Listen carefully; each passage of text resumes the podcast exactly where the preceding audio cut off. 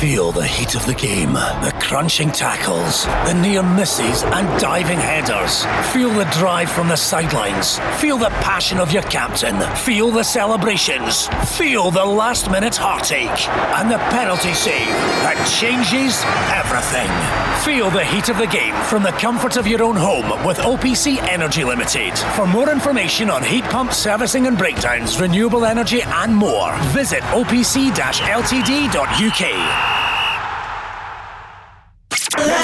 I'm utterly disappointed we didn't win it. You know, we can't keep a clean sheet either at the minute for whatever reason. You know, first phase we've dealt with, second phase we haven't. They're lacking a bit of legs and a bit of confidence at the minute. Out of possession were really impressive today. We came here very hungry, we came here full of energy, and uh, Ross County couldn't deal with us over the 90 minutes, which is pleasing to see. We managed the game extremely well. I want this team to look really, really aggressive out of possession. possession. The Go Radio Football Show. With Paul Cooney, Rob Maclean, Barry Ferguson, and Leanne Crichton. With OPC Energy Limited, the renewable energy specialists. Call 0808 17 17 700. Let's go.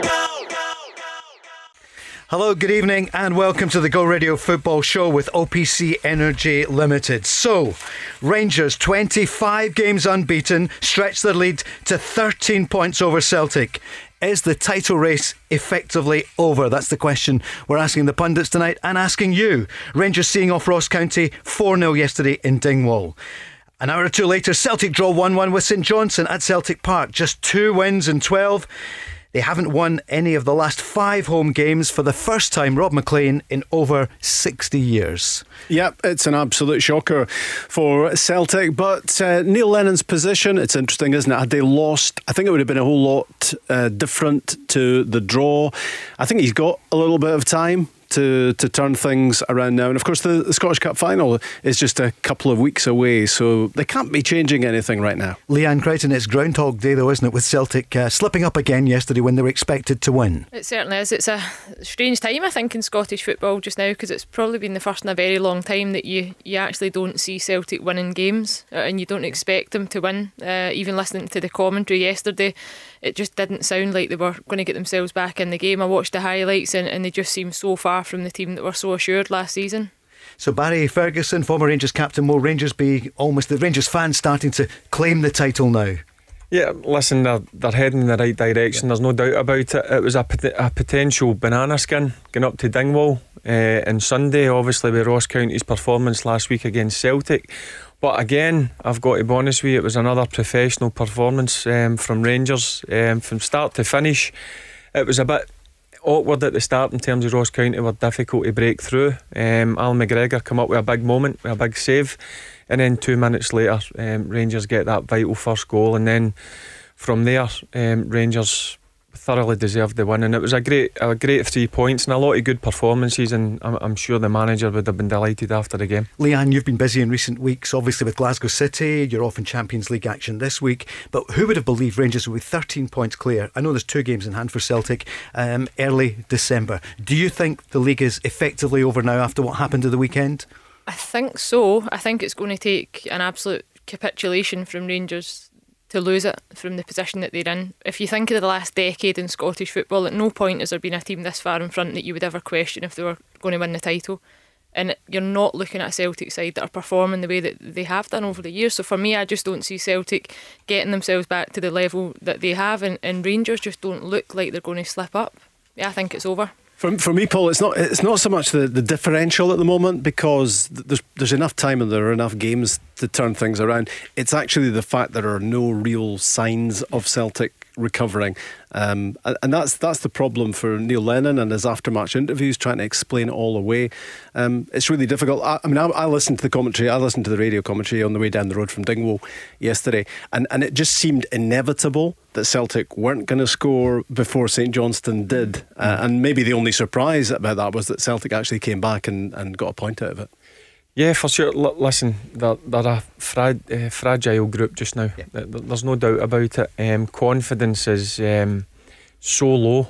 And I says on Friday, I, I expected Celtic to get uh, the three points in Sunday, but you made a good few points there, Rob. Um, the, the manager's interview after the game, he's lost he, in terms of he's, he's trying to find solutions in terms of changing the formation, changing the personnel, and everything he's trying isn't working. Um, so it is it's worrying times uh, in terms of the league. I know Leanne says, look, it, it, does look Rangers in a great position. There's no doubt about it, and there is games that Celtic can win and, and, get back at Rangers, but Rangers just need to keep their, their concentration fully on themselves and, and not worry about the clamour that's going on round about them. That's the main thing for Rangers to do. Up for the phone calls tonight. There's got loads Absolutely. coming in. Yeah, 0808 17 17 700, and we're on the socials at Go Football Show. JC's coming back on. He was on on Friday, but we ran out of time. He wanted to speak about Dave King, saying that the Rangers squad is worth 200 million. What do you feel? Give us a call now. Celtic fans on the line as well. Davy Provan, the former Celtic and Scotland star, will join us in just over half an hour's time. What's Davy's take on what's going to happen there? I saw his column in the Sun yesterday saying he feels that Dermot Desmond, Peter Lawwell have left uh, Neil Lennon hanging, you know, backing him, but really not any long term, not saying he's here for the whole season and uh, he can turn it round. It's a difficult position yeah. for everyone. Contrasted with Rangers fans, we're going to hear from Steven Gerrard, we're going to hear from James Tavernier. Another goal, Barry, 16 goals so far for Tavernier. Unbelievable season. Yeah. Um, but he, he, deserves the credit. I've said plenty of times on the show. He was a player a year yeah. or so ago. He was getting a bit of stick off the Rangers fans. Um, but he's come back this season and he's leading from the front. Um, he's had a fantastic season. He's his energy levels um, and his his performance levels are, are top class just now. I asked, the, I asked the question during the radio commentary yesterday at, Dingwall. Great commentary, could, may I say? Thank you. just, just thought I'd throw that what one channel in. was it? Uh, yeah, exactly. It was some obscure, no, no. Uh, some no, obscure BBC channel. Yeah. But I, I'd asked the question: Could he be at 30 goals a season? You know, could he could he be a yeah. 25, 30 goals a season right back? I mean, it's you know he's on target, isn't he? Yeah. Early December, 16, and and it's also but it's also the assists as well, isn't it? I think yeah, it's, I think it's 12 assists now. So he's been he's been involved in 28 His of Rangers deliveries goals. are unbelievable just mm. now. Watching the quality that he produces week in week out. I mean, I, I was one to criticise him a lot last year. I was uncertain of whether he was the player that Rangers needed in that position, or even in terms of the captaincy, if he was strong enough to, to deliver what the fans were looking for. But I just think this year he, he looks completely different. Isn't confidence an amazing thing? The it is, that, but you need the team yeah. to be like that, Paul. Sure. That's yeah. that's about the team that's bred that confidence yeah. throughout it. That's not just one player that's you know decided that he believes in himself. That comes from everything you work in week in day in, day out on the training pitch, and it's paying off for them. So we're going to hear from Tavernier as well, Barry. Yeah, he deserves a lot of credit as well. It's easy to, to go and hide and um, just uh, play easy football, but he, he stood at the front when he was getting criticism. He was he, he was never one for hiding. Um, he always made himself available to go and play, and I, I love when when players come through a sticky patch, and obviously he's went away and worked hard, but the thing that Leanne says, I was unsure whether he was a proper leader, he was captain material. But he got a lot of criticism of the cup final last year mm-hmm. when he gave the penalty up when Morelos hit the penalty and missed it, and people questioned that. Could you see him giving up a penalty this season? No Not chance. a chance. No That just shows you the difference, you know. And I know there's no fans this year, and certainly that hostile environment of a Old Firm Cup final is slightly different, but uh, you just couldn't see him passing that up now. No the, fans. The, fans back in England at the weekend, yeah. as we know, Rob, for, for uh, Premier League matches. Yeah, yep. and, there, and, there, were 300 in, in, in Dingwall there as well. Did, did, it make a difference? Did you feel? Yeah, it did. Yeah. yeah, it did. I mean, but actually, because of the way this crazy old season has gone, you actually look at fans in the stands and it looks strange, mm-hmm. you know, because you actually, yeah. after a while, start to get used to empty stands, and, and that's horrible yeah. that that's the They're case. making too much noise for you, yeah, Rob. Exactly. You're going to concentrate. Well, exactly, exactly. I was to get my afternoon nap. But uh, okay, let's hear from the manager, Steven Gerrard first. Uh, Rangers winning 4 0. Another strong performance. You know, tricky place to come. We come up against a team today full of confidence, and I'm sure all week they've been saying, you know, let's do the same to Rangers, what we've done to Celtic. So, from our point of view, we had to stand up and be strong against that. Pitch was difficult today, it was very slidey, it was a bit like an ice rink. The players again have defended ever so well, and they showed shown a lot of quality to go and hit Ross County at the right time. So, another pleasing performance. Barry, tough question for you. Are there any holes in the Rangers armoury? Is there anything you can pinpoint that is going wrong for them? Not at this moment in time. Um, as I said, when when teams do create chances, uh, the defend uh, the defence is coping with it. And like yesterday's game, when they did break through, Allan McGregor come up with a big save at a big time, and that's when you you need your big players to play. And I'll mention one guy, and I've mentioned him plenty of times in this show. I thought Stephen Davis again Yeah. was was uh, phenomenal. He he just controlled the full game, and his pass to create the first goal for Tavernier. It was bang on the button. Tavernier doesn't need to break his stride, and it's a great cross in and a, great bit of movement from Roofe, who again impressed me. Um, he's took a bit a bit of time to get up to speed, um, but now he's starting to show why the manager paid big money for him. And actually, as Steven Gerrard said, the, the pitch was difficult. It was a bit rutted. Um, it was a bit uneven. It, it was a bit slippery and slidey. But you would never have known from the quality of Stephen Davis's performance and, and some of the passes, like just slide rule passes, everything- absolutely where he wanted to put them. And that's it. And I think everything that Rangers do just now, they play to each individual player's strengths. So even at times when you see Tavernier going beyond and supporting as much as he does defensively, people know to cover that space in behind. They're there to mop up anything that, that goes astray. I think Stephen Davis has been allowed to orchestrate in the midfield, do the things that he does well. He's not been asked to do extra running. He's not been asked to do too much of a dogged side of the game, which I know he can still do. But I just think right now they just seem to be enabling each other. Yeah, he, he does the basics brilliantly. Um, uh, as I said, a lot of people are looking for these 40, 50 yard perfect passes. He just does the, the, simple things brilliantly. And um, he's key to Rangers. And look, he, he's 30, I think it's 36. It looks to me if he can go on another year or two, no problem. And as I said, he, he just sits in there and, and does a fantastic job. And it allows both fullbacks to, to go and attack. In the, in the ideal world, Rangers would want their main striker to be scoring more goals. I mean, you know, you, you start you're starting to nitpick a wee bit here and look at what things they would like to be better than they are. I mean, there's not much about Rangers at the moment that could be, and the goals doesn't matter where the goals come from. No, not really. But I suppose ideally, you would want Alfredo Morelos to have scored more than seven by this stage. Yeah, but he, he- he's obviously doing a job that the manager's asked him to do. Um, I, ideally, I want to see my number nine inside the box um, when the ball goes wide. Um, but other guys are making their runs and, and scoring the goals. Um, one thing I will say about him is his, his work ethic for the team is a lot better than it was before. And that's down to the way the manager wants to play. I think it's better for Rangers now that I mean, I get that with the number nine, but I think the way that they play him, when you look at his movement, you can see the frustration in him. You've seen him coming off when he's subbed off and he's absolutely furious. But I think there's more to it now for his performances, that it's more Mhm. about Yeah, the no, team and, and how they Yeah. perform. Um, and I think, you know, last year they were they were probably found wanting a bit Rangers at times because they relied on him too heavily. Yeah. I think when you look at the goals in games, even when it's two, three, four goals a game, it's different scorers all over the pitch. Mm. That's what Celtic have had for a number of years now. When you look at their contribution in goals, it's Christie, Forrest, um, Edouard. You know, it's big players, McGregor. That's what you need to, to have success within a team, and I think it's actually suiting Rangers better. Just Anyway, now I just I just thought I'd ask the question, it's- even, even though I it- probably knew what the answer was going to be. No, I, I did. I did ask Barry, was there any anything you would pick? But Yeah. you you picked it. Yeah, you know, that yeah, Morelos but- not. but- But, but I he's, mean, you he's given so much. the thing elsewhere. is, number Sure. nines are, I think, a different breed in football because any other player in the pitch is probably happy to do ah. what they need to do, but number nines like it to be about them. We've got to be selfish, haven't Yeah, we? he, he was he was selfish last season. and he will be But again. He's not. He's more of a Yeah. team player. And I, I think that that's down to the manager having a, a sit down and him realising that he's got to beca- become a team player. The way that Rangers play, everybody needs to work extremely hard. And I've said it before. It's great watching Rangers. I think some of the football they play is excellent. But the biggest thing for me is it's their work Yeah. effort There's no one star. uh, off the ball. Yeah. Their, their, their, um, I mean, that their desire yeah. to get back in it and uh, when they lose the ball, guys sprinting 40, 50 yards, that's great to see. It's good, and when, and when you're privileged enough to get the close-up view of them, I mean that that's hammered home to you as well. Just just their their incredible work rate. Yep. E- even when they get three and four ahead, they're still going. They still want more. They, they just don't stop. Yeah, but it's out of possession. Mm-hmm. That's the biggest thing that um, I, I've been really pleased with with Rangers. That that's the biggest difference for me. I've, I've always thought they were a good football team.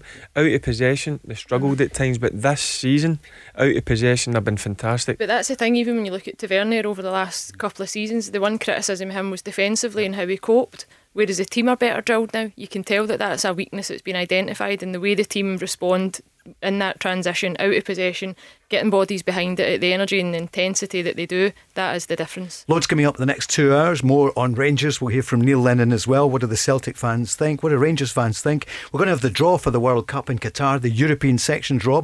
That'll be happening over the next uh, hour or so, isn't it? So we'll hopefully we'll know who Scotland are grouped with, and we can tell you about England and Wales and Northern Ireland and Ireland. So that's coming up uh, tonight as well. Also, a chance in the second hour. It's Barry against Leanne. It's uh, our top superstar pundits. Uh, for two of you calling in, we're going to take some calls. It's a chance to win an amazing four ball experience with friends at Mar Hall. That'll be amazing. Uh, have you played Mar Hall? Yeah, I've played it a, Yeah. a few times. I might let Leanne win because I'm a Oh, gentleman. right. Uh, yeah. Laying the, he's laying the foundations for a poor performance. Leanne, do you like the golf? Eh, I don't. I'm, but I do actually. I would like to be good at it, Paul, but I'm absolutely terrible, so I can't So you, stand did it. you say you don't, but you do? Did you say I don't, but I I like the idea of being good at it, but I'm Okay. I'm not. So I, I, It's I a don't great like game. It. Rob, Great game. Rob is the adjudicator tonight on it, so Which is uh, a worry in itself. busy weekend for you, Rob. So On DAB. Online. Yeah, it was busy. I'm not Yeah, sure. it's- it's- it's busy James here will as well. that a second or two. Uh, I think we just touched something there, James. Sorry, I'm sure we can sort that. So yeah, at the weekend on Saturday it kicked off. You were watching St Mirren one, Aberdeen one. Yep. Uh, Hibs a three goal victory at Motherwell. I think we all get that one wrong. Uh, Livingston two, Dundee United nil, and Marvin Bartley was man of the match. I think we all got that one right. Yeah. Oh, did you? Yeah. I think, I, think, I think we did. No, that, that was me, James. And uh, Hamilton won, Kilmarnock nil. And Barry, you agonised in that one, but it was. Uh, I'm delighted. yeah. It's my Yeah. local team, and uh, they're everybody's favourites to always go down. But they, they come That's, up with six, big that's, results. six, that's six points in a week for them. Yep. Just shows you how quickly things can change in I know. football. I know. Yeah. I mean, that league table is incredible, isn't Yeah. it? With with with the, with the points added on, and and Hamilton get a gift of three, if you like, and then and then get another three, and suddenly, um, you know, they leave St Mirren at the bottom. Yep. Yep. Well, uh, what happened to St Mirren Kilmarnock? That's a. I think that's for another day. Yeah. I, I, I, still think you've you've got to rearrange their games. Yeah. I, I thought it was harsh on both of the clubs. Every club tries their best Yeah. to, to get round all the protocols and whatever, and, and people are going to make some mistakes. Yeah. Um, so I thought it was harsh on St Mirren Kilmarnock. It's it's also creating rules in mid-season, isn't Yep. it? Yeah. You know, where, where they weren't there right at the start, which is pretty difficult when you go into a season and then suddenly you get you get hammered, and that wasn't a rule that was in place when the season Rob, started. let's speak uh, later in the week with Neil Doncaster then. I'm sure he'll come on, Yeah. the SPFL chief exec, Yeah. to talk about fans back. We're desperate to see people back in the stadium. Absolutely. You must be as well, Leanne. Oh, I mean, desperate for it. Yeah, I think football needs it. Yep. You know, I think it's the, the year's been horrendous. Mm-hmm. Um, people are getting to that stage now where they're completely fatigued with everything that's going on, following rules and not really having a, any sort of you know scapegoat away from life. And yeah, the sooner we get them back in, the better. What do you reckon? 0808 17 17 700. And Barry and Rob over the weekend were working out the Dave King statement. He reckons 200 million, the Yeah, Rangers squad. So what do you think, Leanne? Yeah. I mean, he's probably right. If you look Uh-huh. at the, the way the, the team's performing now as a collective, and you look at the money that they've already spent on players like a Ryan Kent, for example, you know, where does his value What would he be now, do you think? I mean, even he's probably 15? been one of the players this year that, that hasn't even been a standout. You wouldn't, you know, in games because he, he's not coming up with those moments. But he's more about the team. But uh, he's got to be well into double figures. what now. did Rangers pay for him? Was it eight or eight or Seven. nine? Seven. Seven Yeah. million So yeah, so he, yeah, trebled, double. Yeah, he'd, he'd be Right. he'd be Yeah. a twenty million pound player already. So I mean, you only need to find ten more or nine more, and you're up to two That is it. 200 million. Yeah. I'll, I'll give the the biggest one and the, the best bit of business I've seen done in a long, long time, and it's Kamara. Yep. Uh, you've, I mean, What's he worth now? Is he uh, worth more than fifty grand now? Do you think? easily? I, I, again, he's a, a player. I don't know what Leanne thinks. I, I I love watching him. It's just everything's comfy. He's he's, he's a really good good football player, and he's got to be worth. I don't know, ten million quid. I like Easy. the strength of character in him. Actually, I mm. like that he, he started really well. He then went through that blip where people were a bit critical of him, thought he mm-hmm. perhaps wasn't good enough to, to be in the Rangers side, and, and now he looks like he's been a mainstay in that, that side for years. I I mean, he's got to be well into the millions now. If you look at how if you look at how you price other players, you know, mm. elsewhere, and, and mm. even Tavernier at, at fullback. If you look at a fullback that's scoring and the amount of assists that uh, he's got, I've- then in England he'd be worth 40 million. Yeah. I've got to say, Neil McCann did say Mm-hmm. to me a, a year or so ago that he would be a, a, a- a main player for Rangers, and you would be you'll be no shocked but surprised how Anybody that's trained with him, they say he's, He's one of the best players. yeah Yep. technically Do you know so what? so good. We're going to take a quick break and then we're back with more calls next. The Ball Radio Football Show. We're here to win games. So it doesn't help. Bottom line, it doesn't help. You know, I want to work with the players. It's got to be a collective, though. You know, the, the players have got to, you know, find their best form, find their fitness levels, you know, and start playing as a team because at the minute we just look a little bit fragmented. And I think that's psychological more than anything else. AJ's on the line now after Celtic drawing 1 1 with Ross County. It's me, Paul Cooney, with Rob Maclean, Barry Ferguson, and Leanne Crichton. And AJ, you're on now. Good evening. Good evening, gents. Leanne, how are we? Yeah. All good, yep. Thank you. How are you? Yeah, good. Getting by, getting by in this pandemic, but we're all we're all getting there. Staying safe. Yeah, staying Yep. safe, uh, and uh, pretty disappointed, obviously, as a Celtic fan over recent events. Yeah. hmm So, how did you feel yesterday when it was uh, you went a goal down uh, late in the game? I just feel that the last few weeks, um, this run that we're on, it's the same old. Um, I'm disappointed with the manager, disappointed with the coaching staff, and disappointed with the team. Um, and the lack of fight and desire on the pitch, you know, it doesn't take a manager to realise or, or notice that something's not right, which Neil Lennon's accepting, but he's just not doesn't seem to have an answer to, to change it. Leanne? AJ, what do you think is the problem? When you're watching it, what do you think that's different for the Celtic teams over the last couple of years? I mean, the body language on the pitch, I don't see anybody stepping up and driving any other people. I don't see somebody putting their hand up and saying, sorry, that was my fault or apology. They all seem to be looking in different directions when something goes wrong. When they concede a goal, nobody's getting round them and saying, right, let's go on the offensive. And it, I just, I just, I can't put my finger on it myself, but it's just something's not right. The one thing for me that's the, even from listening to Neil Lennon speak yesterday was the, the comment even about fitness. Mm-hmm. I found that strange mm-hmm. Yeah. Yep. at this stage of mm-hmm. the season. Yep. I'd be furious if, if if if my fitness was being questioned at this stage of the season. Was it Turn- Turnbull and Griffiths? Were those the two he mentioned? I think No, he never mentioned he never names. Did he mentioned not? No. specifics, but I think those were the the players that I think the question led on from Right, why they probably haven't featured that a bit more. And I just find that bizarre. I just don't understand how you can, you can be Celtic with all the resources that you've got, have be operating with much better facilities and support staff, sports science, mm-hmm. GPS, nutrition, and we're in December and and you're questioning players' fitness. That that for me does doesn't wash. Good point, AJ. Yeah, and I think unfortunately the board and Peter Law are backing the the manager. And I mean, the fir- next question I ask is if Neil Lennon has been given up to say the cup final, um, and we win that cup final, but we don't improve in domestic or in European football, then what does the team do if they win that cup final when the fans are still protesting at the stadium? Um, and clearly, social media and stuff like that is still very negative towards the, the running of the club. And, and if he's in charge for the cup final, then presumably he's in charge for the Old Firm game as well. I mean, you're not going to you're not going to change manager between between that game on the 20th of December uh, and the, and the Old Firm game early January. I've thought I thought a lot about it. I thought a lot about it today before I was coming in here today. I genuinely believe that if Celtic had a better option or they had somebody that would come in and do the job, they would change it in a heartbeat. Yeah. I think the reality is that nobody's going to touch the Celtic job just now. There's no hmm. manager in their right mind who would come in as a new manager. What you might get is, is a previous manager that would come in and steady the ship and motivate, and you would get that player bounce, perhaps. I think they're sticking with Neil Lennon. I think it was a good PR stunt last week to come out and back him. I think he deserves that because ultimately, I think he's operating with the with the, the skill set that he's got. Mm. What Neil Lennon's gave that club over the number of years, the way he was as a player, mm. even the way he conducts himself now, I quite like that he's adapted with the times. Mm. I get that he's not going about shouting at people and people are saying that he's changed, but I think he learned his lesson with that at Hibs and he's had to adapt. Um, I just don't see there, there being a, a plan B right now for Yeah. Celtic, and I think if there was, you would see change, but I, I think it could go into January. I think he'll, Neil Lennon will keep his job because I, I just don't see anybody else taking it. Yeah. AJ, that is a good point, isn't it? That maybe there is no alternative just now. Yeah, and I feel sorry for Neil Lennon because I don't really think the buck fully stops at him. Um, Peter Lawwell and the board have had, with the demise of Rangers over the years, they've had this season coming for several seasons now.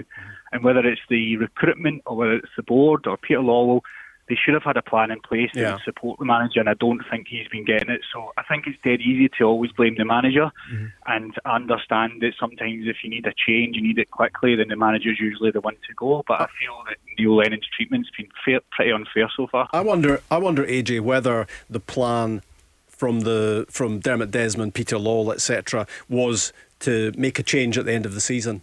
And, and that, that you know they've got they've got somebody they, they do have somebody lined up with that in mind whatever happened this season because I, I just don't think they ever predicted that they would be this far adrift at this stage of the season I think at, at, at a bare minimum they thought Celtic would be involved in the shake-up at least at the end of the mm. season. So, so there was every reason to continue with Neil Lennon until then. I wonder whether they've got somebody lined up longer term, but they don't have somebody who could come in right now and hit the ground running because that would that would be essential for them at the moment if they changed it.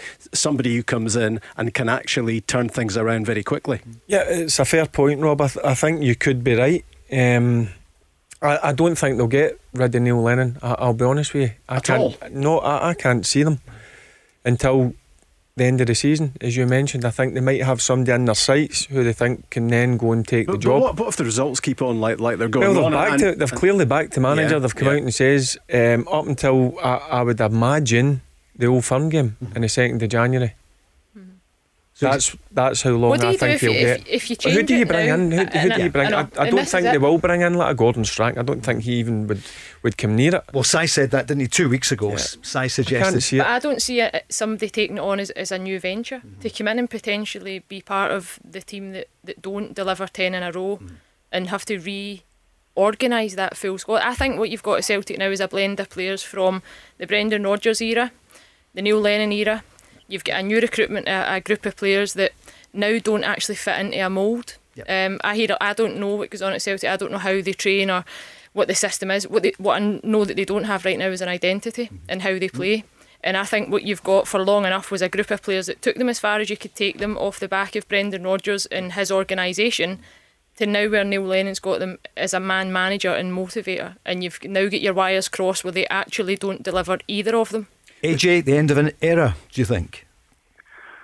Um, mean, you always stay hopeful, don't you? You always stay hopeful that potentially we can turn this around quickly and, and put a bit of pressure on Rangers. I just can't see Rangers; they're pretty unstoppable just now. Um, but I do think if it does come to the point where we lose the league, then we do need to draw a line under it and start building again for the following season and seasons to come. And, and I think that, that just going along what you were saying there, Leanne, about the, the squad is a bit of a mix at the moment in terms of Brendan Rodgers, Neil Lennon, the latest burst of recruitment, most of which hasn't really hit the target. Um, I mean, what, what sort of tallies with a plan to change the manager at the end of the season would be to actually to change the squad at that Oh, yeah. point as well Yeah. to, to refresh. I mean, you know, Celtic have achieved so much um, over the last decade that you do get the feeling that it's time. To, it's time to change with with a new with a new manager in place. I think if you look at the, the, the Celtic squad just now, there's a lot are going about a contract in terms of loans. There's guys that are um, want to move on to, to bigger and better things in terms of leagues and, and different clubs. So I, I think come the end of this season, no matter what happens to Celtic, I think it will be the start of a full rebuild. If I'm being honest with you, if you look at the squad, there's a number of players that have not come out and said, but I would hazard a guess they want to go and try And and no- uh, try and themselves at a, a higher level, and then you've got the loanees that are in, Yep. um, that they've played uh, paid loan fees for, and guys coming towards the end of their career. So I think it's it will be a, a full rebuild. If it's Neil Lennon, if not somebody else. And there's value in that squad, isn't there, Leanne? You know, ah, there's there's yeah, a lot you've of got money Christine there. of McGregor, course. who Yeah. are worth a hell of a lot of money. Edouard. Edward. Yeah.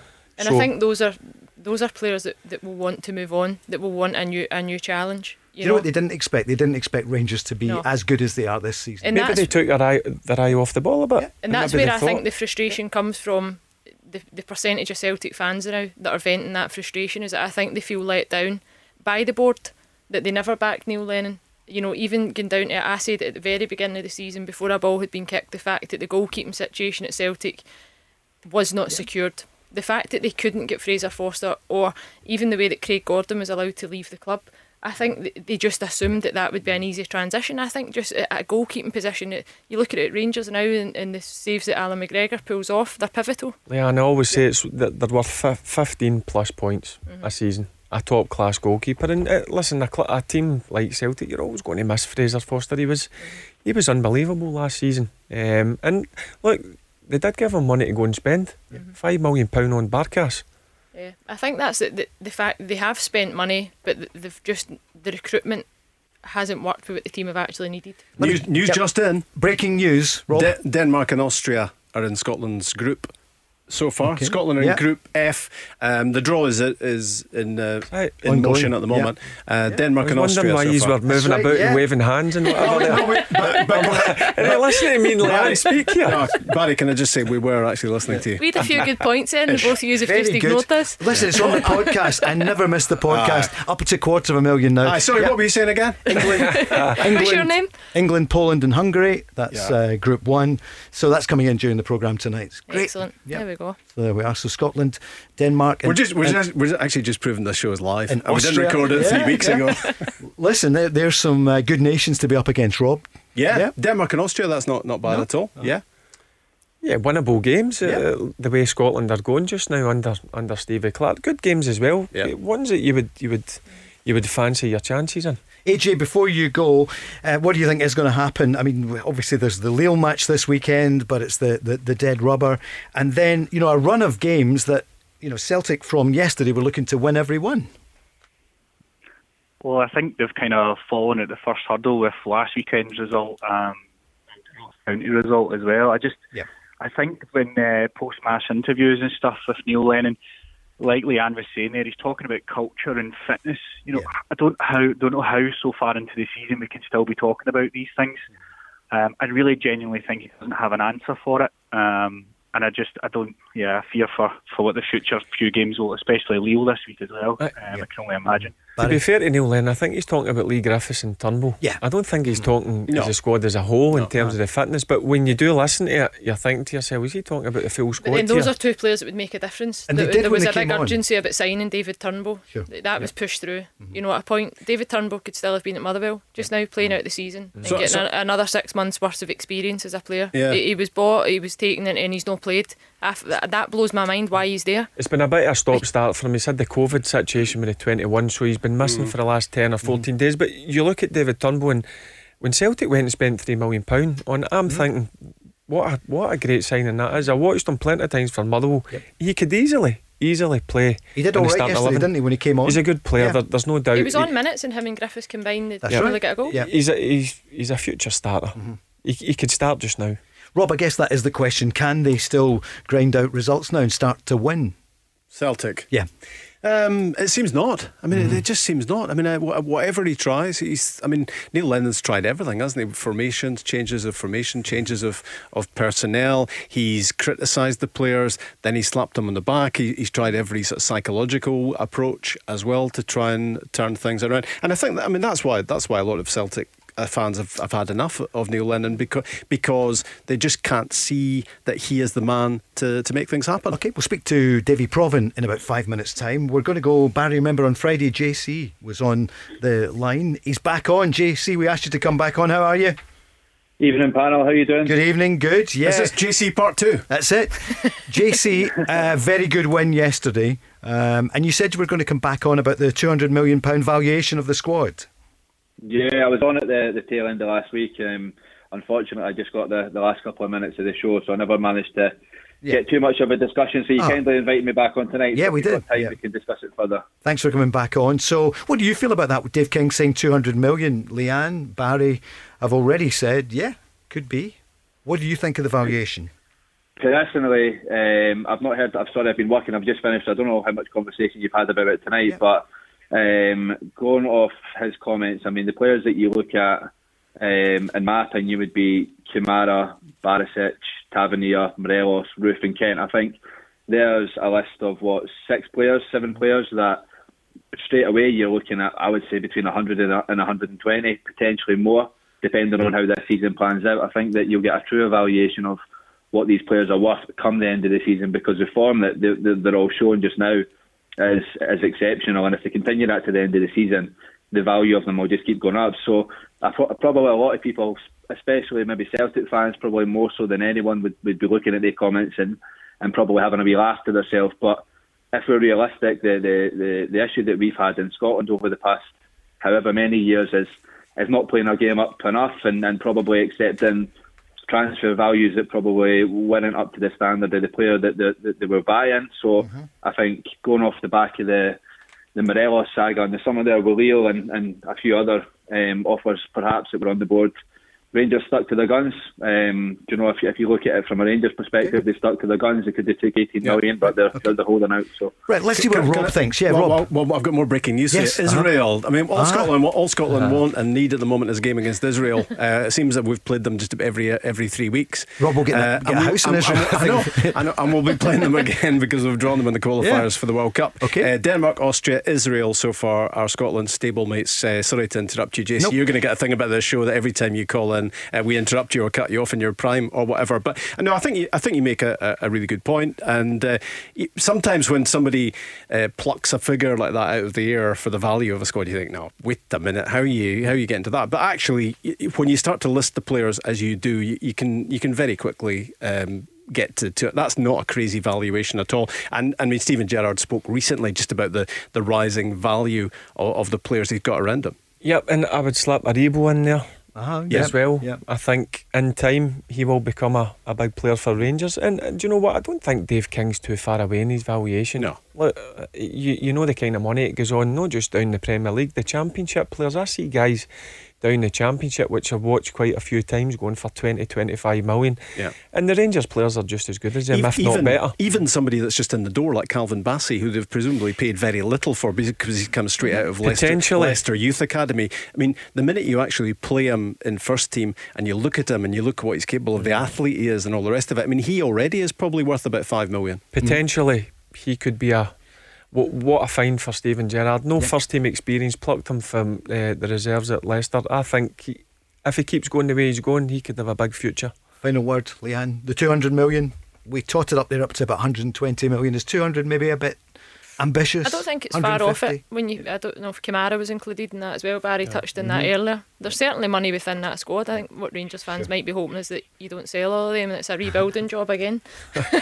They'll no sell them in January, believe me. That'll be the summer. They're going to sell I thought you were talking about your five-year deal at Glasgow City, two hundred million. I thought oh. that's what that was. How can Not you get a five year deal at 34? I mean, you're as fit as me. Coming into our prime, isn't she? We're back after this. The Go Radio Football Show. Radio Football Show with OPC Energy Limited, Monday to Friday. Paul Cooney tonight with Rob Maclean, Leanne Crichton of Glasgow City and Scotland. She's off to Prague, Sparta Prague, this week in the Champions markets, League. Paul. Yeah, well, Christmas markets yeah. as well. Yeah, I don't know. I like, a, I like a good Christmas market. you do. Aye, yeah, yeah. And that is the voice, of course, of uh, Barry Ferguson, uh, the ex Celtic, Celtic Scotland Oh, and. Rangers star. Oh, it's the ex Celtic star Davy Provan who's on the line now. Davy, good evening. Paul, how are you? Ah, good, thanks. I think I think we're getting there. It's been uh, uh, we're just hearing the Scotland the draw Yeah, Yeah, Davey, Denmark. Davey, are you ready for some more Yeah. breaking news? Uh, yeah, it's about time we played Israel, isn't it? I know exactly. We, it's been it's been at least two and a half weeks.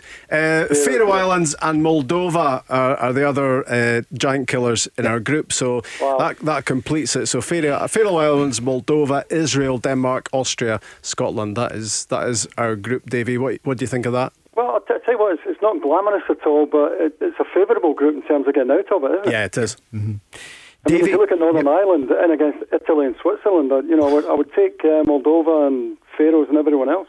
We knew you'd be ahead there with uh, being from Sky as well. Uh, Yeah. He is on the ball there. Davy, we're obviously looking at uh, Celtic tonight. Couldn't get the win Yeah. yesterday. In fact, at one point it looked as though they would be a one goal defeat. What did you feel at full time yesterday? What do you think is going to happen? I, I, do think it's becoming increasingly difficult to make a case for, for Neil Lennon now. Um, you know, the, the Ross County result was an embarrassment, but I think you, you could argue that the St Johnstone uh, result was even more damaging. You know, because this season for Celtic is all about this league title. And if Dermot Desmond, if Dermot Desmond believes Celtic still have an interest in this this championship, And you could argue that it's over already. Very unlikely that Celtic will catch Rangers. But if Dermot Desmond still feels Celtic can win this, I think he has to make the change now. Mm. Uh, and I say that because you have to look at the performances that over the last six, seven weeks, and there's not been an ounce of improvement. Same mistakes being made over and over again. And it, uh, I think, and I'm reluctant to say this given Neil Lennon's service to the club, but I, I do think that dressing room needs to hear a new voice. D- Dave, Davey, has, has the Celtic hierarchy, do you think, been caught napping here? That this just was not something that was at all on the agenda for them, that, that Celtic would be so far behind so early on? Well, they've been caught napping for the last five or six years, if you ask me, Rob, because Celtic's problems extend beyond Neil Lennon and, and the players in that dressing room. They, they go right through the club, you know, from recruitment all the way to the boardroom. You know, this is a for me. This is this is a smug, self-satisfied board who love parading their balance sheet every year, uh, and they've been caught asleep at the wheel. You know, they, they, they thought they had Rangers exactly where they wanted them. Uh, they had a monopoly in Champions League mo- uh, money every single year, and look at the situation they find themselves in now. And that, that, that that goes to the very top of the house. What is going to happen, David? Do you think they are looking now to make a, a big signing as manager and write off this season and uh, build for the future? Well, they, they, must have made some contingency, Paul, because this hasn't just happened overnight. You know, the, the performances have been poor from the beginning of the season. Um, certainly over the last month or so, Dermot Desmond, uh, I'm sure, would have been drawn up a shortlist and talking to people. The, problem is it's not a very attractive job at the moment. Whoever comes in might go down, or probably will go down as, as the man who, who was there when Celtic failed to win the, the 10. So uh, they're in a, a really difficult position to be fair, it looks as though Davy. Would you say we asked Barry and Leanne and Rob at the beginning? Is it all but over now? The, the the title, and they should look to the future. Do you think Rangers? You know, they've not wrapped up. Nothing's wrapped up at this time of the year, but you don't see them slipping up, do you? I just don't see anything in Celtic's form to suggest they can turn this round. Um, Rangers will certainly drop points. Uh, the question you have to ask yourself: Are Celtic in a place and in good enough form to, you know, to to capitalise on any Rangers mistakes? And the answer would be no. And and that, that is the problem for Neil Lennon. There's not an ounce of improvement. They've lost all the biggies this this season. The, the biggest game of the lot was, was Ferencvaros to get into the Champions League and the, the money that that brings into the club. And it's a game they started with Ryan Christie up front. You know, Ajeti and Klimala on the bench. Leigh Griffiths not even fit enough. Uh, it's been a shambles right through the season. Lost the first Old Firm game. Um, and it, it, just has not got an ounce. I haven't seen an ounce of improvement, and that, that is the worry. And as I said, it gives me no pleasure at all to, to say that Neil Lennon sh- should go.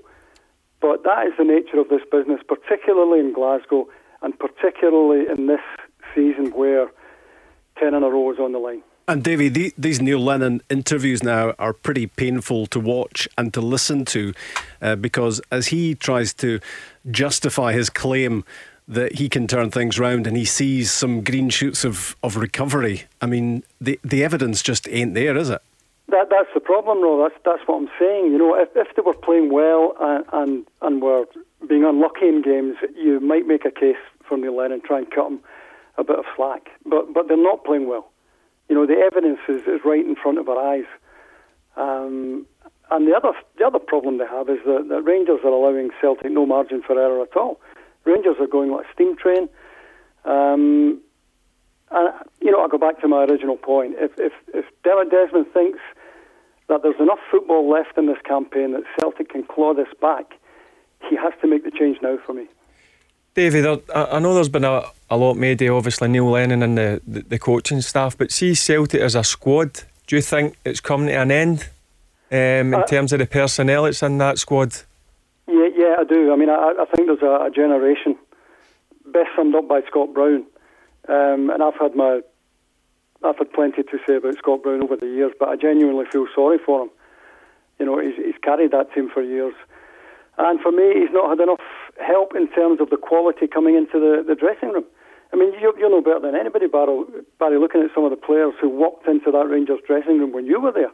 the lift it gives the place when a proper player walks into the dressing room. Uh, and Celtic's recruitment has been rotten, absolutely rotten. You know, the, the, the game I referred to, the Ferencvaros game, Celtic, Celtic spent £14 million on six players in, in the last window. Only two of them were in early enough and were fit enough to start the biggest game of the season. What does that say about recruitment forward planning? It's desperate. Is it penny pinching, Davy? I, I don't. I, I, don't think it's penny pinching. Although you, you you have to ask the question why they, they lost John McGinn. It would seem that was down to, to money. Here you had a Celtic daft boy who would have walked through from, from Easter Road to sign for the club and, and was allowed to slip through the club's fingers. And that for me has to come down to money.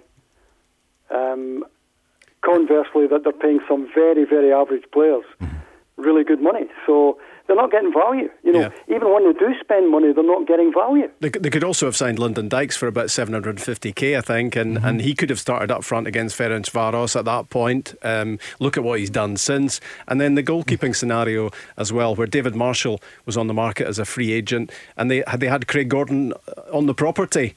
Um, and, and they've let both go and they've been jumping mm. between Bain and Barkas and, and neither's worked out. And Leanne, that's something well, Davey yeah. said that. On you go, Davey. Yeah. Yeah, again, it comes down to recruitment. And I, have got no problem. I don't know Nicky Hammond at all. I've never spoken to him. Uh, they tell me he's good at his job, but you can only go with what is in front of your eyes.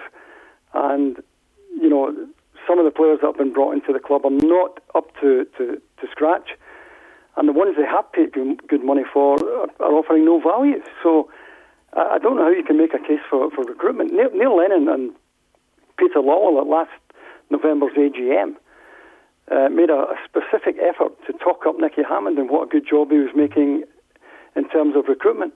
I don't see it, I'm sorry, and I've been watching football for a long number of years. I don't see it. Davey, it's Leanne. Do you think if they made a made a change just now a manager could come in and get something out of that dressing room that's in there?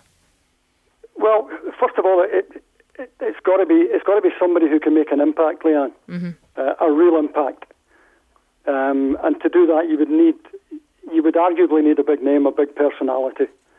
You know, we've, we've, heard various names: Martin O'Neill, Roy Keane, Gordon Strachan.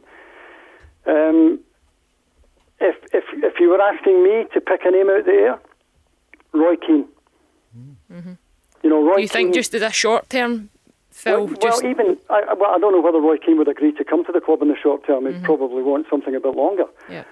But he's the type of character who would walk into the dressing room and get immediate respect, and I, I think he would get a reaction.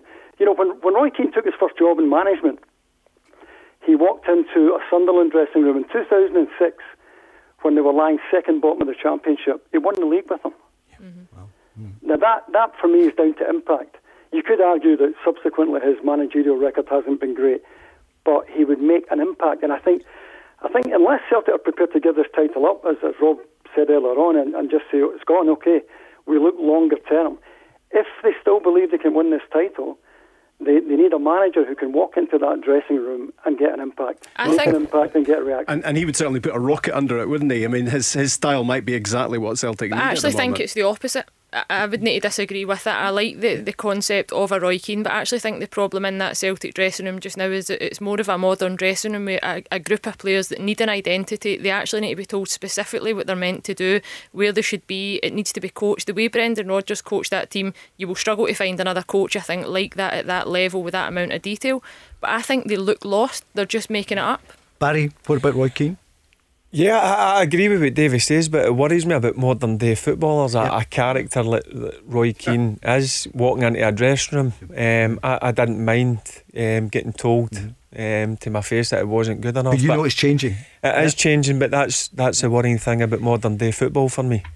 Davey, we've run out of time. Thanks so much for coming on. Uh, we'll do it again on Thursday in the Always studio. A pleasure. I'll, I'll see you half past four for a cup of tea, Paul. We'll be there. Socially distanced. It's a great point you make, Leanne. We're going to discuss that and more. And you could be off to Marhall for a four ball after the news. The Go Radio Football Show. Let's go.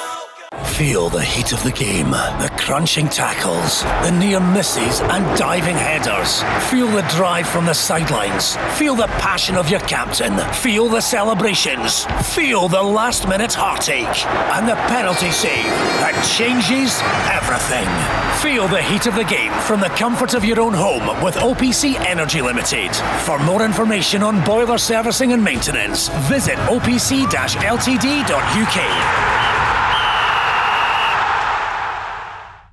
After a weekend when Celtic could only draw at home to St Johnstone, is the league title effectively over? What do you think? 0808 17 17 700. A long way to go, but Celtic have gone five home games without a win for the first time in over 60 years. What do the Celtic fans think? Meanwhile, Rangers 13 points clear, 25 games unbeaten, and uh, James Tavernier scoring again. Here's the manager speaking about his captain. Well, he's certainly playing at a very consistent level. Since we've come in, I've never seen James at this level in terms of consistency game to game, and there's a difference in him in terms of his hunger and his preparation. he's right in the zone, um, so that's where we need to keep him. He's showing incredible leadership on and off the pitch. Really proud of him. He's just got to continue to push the boys along with the staff and keep going challenge to challenge. So the momentum with Rangers very much there in European action on Thursday. Lech Poznan, Celtic at home to But Celtic, of course, uh, out of Europe, Rangers into the last 32. Celtic drawing 1 1, as we mentioned, and Neil Lennon was asked afterwards, he was asked about his own position. Listen, that's natural, and I can't comment on my own position constantly. What will be, will be, you know, and uh, we're still very determined to work away at it and make things better. I'm concerned about the performances myself, you know, rather than the results. Performances have to be better. And a few moments ago, Davy Provan was suggesting if he does go, uh, they should bring in Roy Keane. um, it, it, would be obviously. A, I mean, he's he, he, played with Celtic. I think he was up for six months. Yeah. Um, he, he's had managerial experience. Um, but one thing about Roy Keane is um, he speaks his mind and he's brutally honest. And I don't know if footballers nowadays like that type of character. Um, certainly, if you're asking me, I would have loved somebody like that to, to, to come in and and um, not have a pot, but let you know things are are, are not good enough. Would he have an impact on the players when they see Roy Keane walking in? Yeah, listen, because of what he's he's done in the game, there's no doubt he was a fantastic midfielder. Um, played at the highest level. Um, as I said, he, he played for Celtic for six months, and um, look, if he come in, would it make a big difference? You, you wouldn't know until he actually walked through the door. But one thing you would get with Roy Keane would, would be, as I mentioned a, a minute or so ago, would be honesty. Yep. I tell you, who'd be rolling out a red carpet for Roy Keane to come to Celtic would be the media. yeah, oh, he would. he, would he would be box office. Yeah. Yep. That, that's for sure. I yep. think the, the media conferences would be. Um, everybody would want a, a piece of him. And look, I, I, watch him plenty of times on Sky. I'm sure we all do, and I, I love, I, I love listening to him. I would be interested to know though what Celtic fans thought of that. Mm-hmm. Because for me, I don't see too many differences between possibly what Neil Lennon is like as a manager and what Roy Keane. Two very similar characters on the pitch in terms of management and how they deliver information.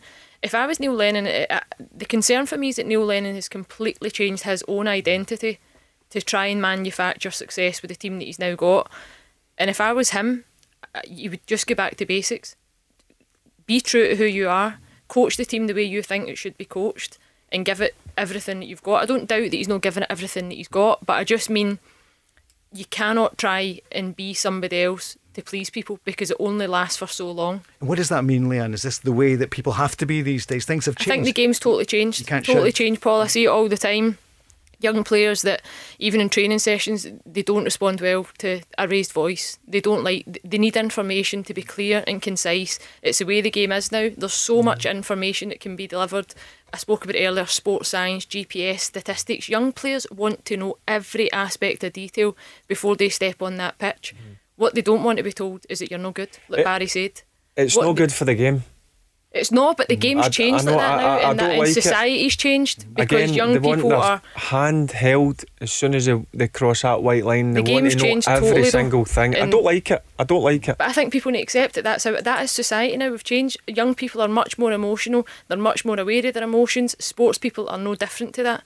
What you've got is a blend. I spoke about it earlier in that Celtic dressing room between young and old, new and old, and you need to get that balance right. And I think that has to be somebody that can emotionally connect with these players and deliver the message in a way that they understand. Rob, what do you think? You know, we've been around the game observing for years and Yeah. years. You hear Barry saying, "I don't like that." They should Yeah. still be able to tell people the truth. What Take, and- take your own responsibility. They, they want to be told every single thing before they walk out in that pitch. Mm-hmm. Sometimes you take your own responsibility when you walk on that pitch. Yeah, a manager or a coach will give you some guidelines, but when you cross that white line, it's up to you to go and take that responsibility on your own shoulders. And that and that's the plan. That that will be the plan. That will be what Dermot Desmond and Peter Lawwell were thinking about. Uh, the, their plans have been thrown up in the air because Celtic are so far adrift, so far behind Rangers at the moment. Uh, they would have looked to do this, to make this big change at the end of the season, to have a new head coach, to have a new squad, to have a clear out, to sell their, their some of their assets,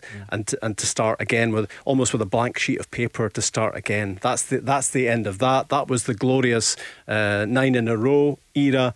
Um, now, now it's begin again. But I, th- I think what we should say at this point as well, though, we're, we're talking about Roy Keane, we're talking about potential successors. There is a man still in the job at the moment, um, and Neil Lennon uh, deserves the greatest of respect from everybody because of what he's done as player and coach and and manager, and and no one should should forget that. And and and the, the scenes outside Celtic Park, you know, have been horrendous. Uh, you know, and and those those are.